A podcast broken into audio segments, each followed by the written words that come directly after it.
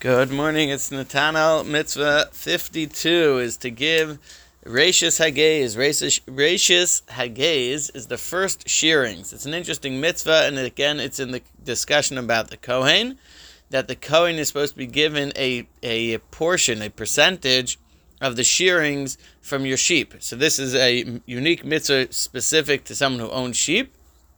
And similar to the last mitzvah, um, t- nowadays, it's obligatory, no question, in the land of Israel, and Eretz Yisrael. Outside of Israel, um, it's not obligatory. We follow the the, the, the ruling of Rabbi Ilai that you do not have to, that opinion in the Gemara, but that it, it is a wonderful thing, like we discussed, to step it up and, and to do it. Now, what are the parameters here? Very interesting.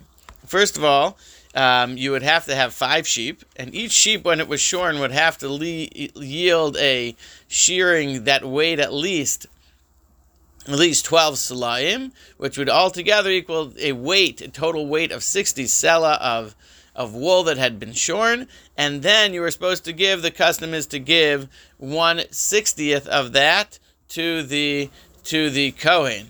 Now, this is again one of the ways that we show, first of all, the specialness of the Kohen, but second of all, that we provide for all their needs. So we provided them in the last mission, mitzvah um, food to eat. Here we give them wool for clothing and etc. All in that great rubric. It's a, uh, a wonderful mitzvah and it's a wonderful opportunity, but again, one that most of us I think can check off that if it ever came up, we'd be willing to, but but we're doing great on it because it doesn't come up for most of us almost ever.